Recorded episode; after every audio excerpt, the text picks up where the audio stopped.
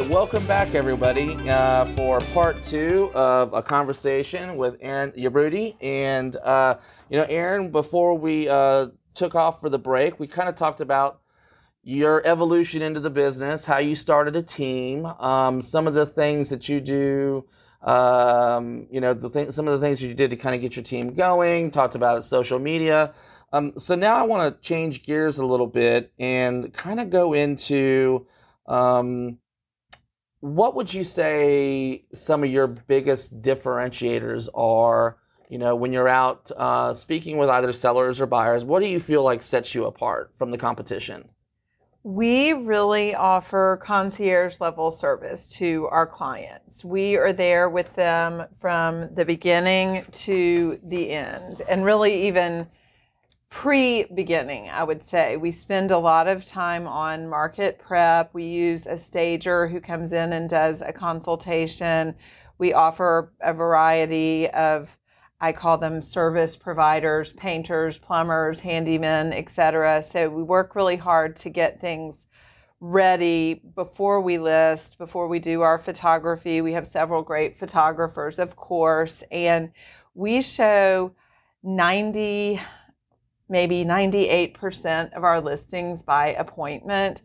I want to be there. My associates want to be there selling our product. We want to talk about the location, we want to talk about the school district, public, private, proximity to a park, the Beltline, MARTA, all of those things that maybe a buyer's agent knows, but maybe they don't. And then, of course, we're selling the house. We're getting there early, we're turning on the lights, we're sweeping up. I mean, we have made beds, put away dirty laundry. I mean, you name it, we have probably done it. And then we're meeting the inspector, meeting the appraiser with comparables, absolutely always meeting the appraiser. And we do that even if it's our buyer. We expect that the listing agent would do it, but if they're not going to do it for whatever reason, we're happy to do it because I think that's really an important piece of things. Um,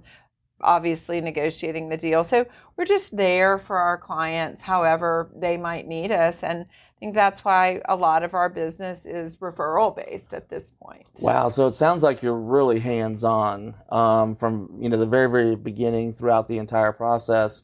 You, you, mentioned a couple things that I'd like to elaborate on a little bit, if you don't mind. Uh, you, you, mentioned the staging.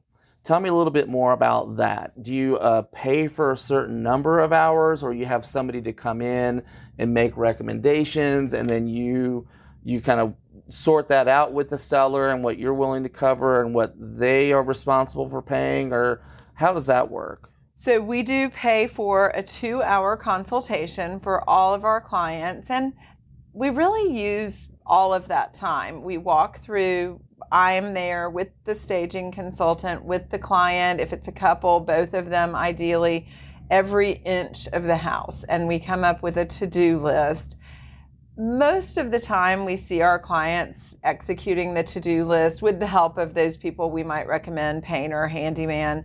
Sometimes they ask us to find the organizer. Sometimes they need to rent furniture. Sometimes it's an empty house and we put them in touch with someone who will rent everything. So we pay for that consultation and walk them through it and help them coordinate things. But if they're going to use rental furniture or extra time with an organizer, whatever, then we're looking to them to pay that cost. Gotcha. And they can take care of a lot of the depersonalization of the home if there's a lot of pictures up and things of that yes. nature and tidying up of closets and maybe taking some of yes. that stuff and getting it into storage to create that look of large spaces and yes. things of that nature. Um, the other thing that you mentioned was uh, you are a member of your team being hands on at the actual showing, which I think is just amazing, but also necessitates the need for you to have the help in order to do that because there's only one of you and you can't be in two places at one time. Um, and so I, I think that's just fantastic because nobody really knows the house better than you as the listing agent, right? Yes. Yes, and we spend a lot of time with our clients. We actually have a form they complete where they talk about what's their favorite thing or some do a lot of older homes. So if there's any special provenance, maybe they've got the history of all the people who've lived there. So we can share all of those factoids. But I think it's really important to sell the house. And that's what we want to do for our clients. And all of the folks in our group are familiarized with all of our inventory. So it's not just a warm body opening the door, it's somebody who really understands the house. Right, right. And too, I'm sure the seller appreciates you being there because they're always anxious to get that feedback. What do they think? What did they say? Who you know? was it? How long did they stay? So we can give that to them right away. Yeah, yeah. And I'm sure this has happened to you before when you go and you get the house ready and turn the lights on, that kind of thing. Have you ever had that situation where you've been showing property, all of a sudden you open up that bedroom door and somebody's sleeping in the house? yes, we, we have had that situation. So, you eliminate yeah, that too eliminate by the surprise. Yeah, eliminate sure. that so that yes. un, un, uneasy surprise. You're like, oh, sorry.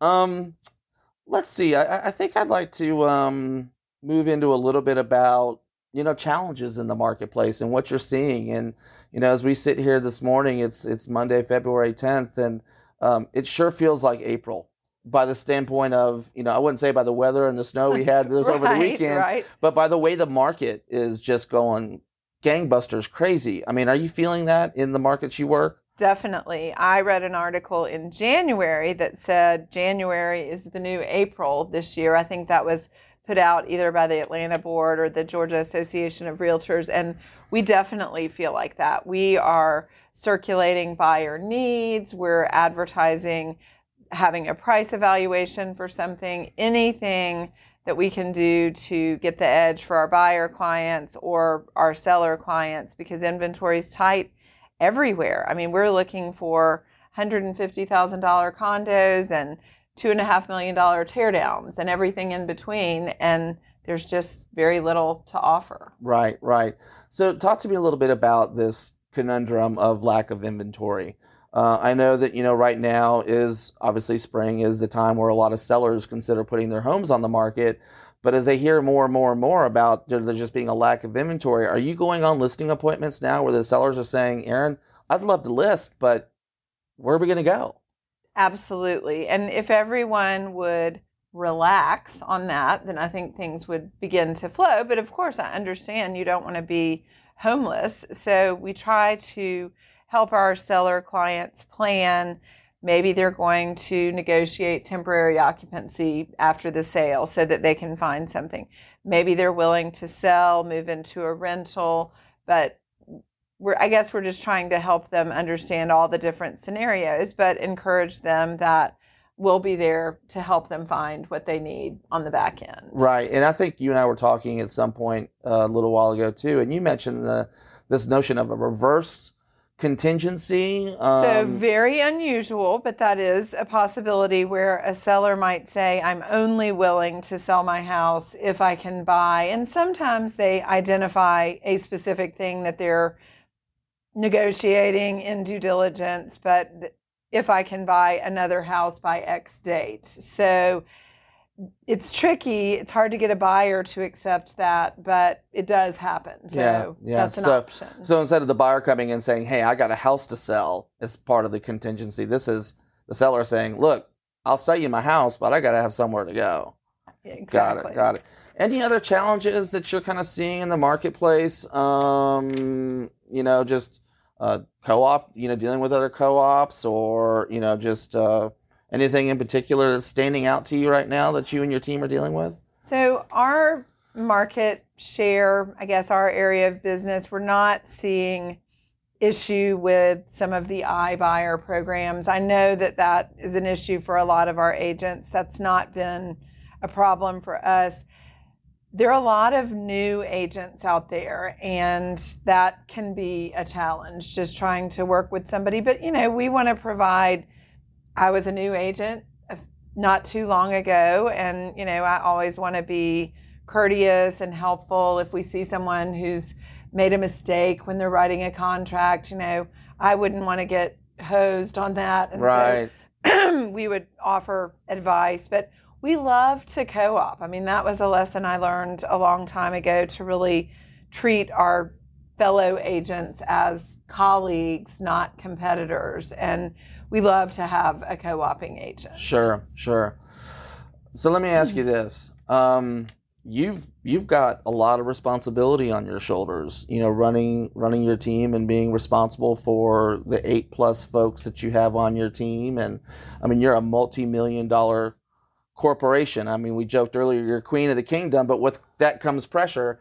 And you know so i, I guess my next question would be are there any um, daily non-negotiables that you have that you just know that if you don't do whatever it is that you're going to tell me here in a second that it's just it's going to set the day off on a bad tone or you know you just it's you know it's not going to be as great a day as you think it could be you have anything that you know absolutely of... so i try i'm more of a morning person than an evening person so i make a good effort to be the first one up in my house and really have some quiet time, get my day organized, go through the calendar, start in on the emails. And all the people who work with me know that I love to start sending out emails about six o'clock in the morning. um, so it's not, not, and I'm not getting up at four in the morning, but I need that quiet time to get organized.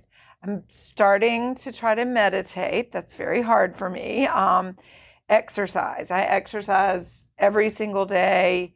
I mean, I would say, you know, 350 days out of the year. And I like to exercise outside. I walk my dogs. Sometimes I listen to music. A lot of times I make calls and do work, but just being out there, getting some fresh air and getting moving. And then I'm really trying to start my day off and end my day with some prayer.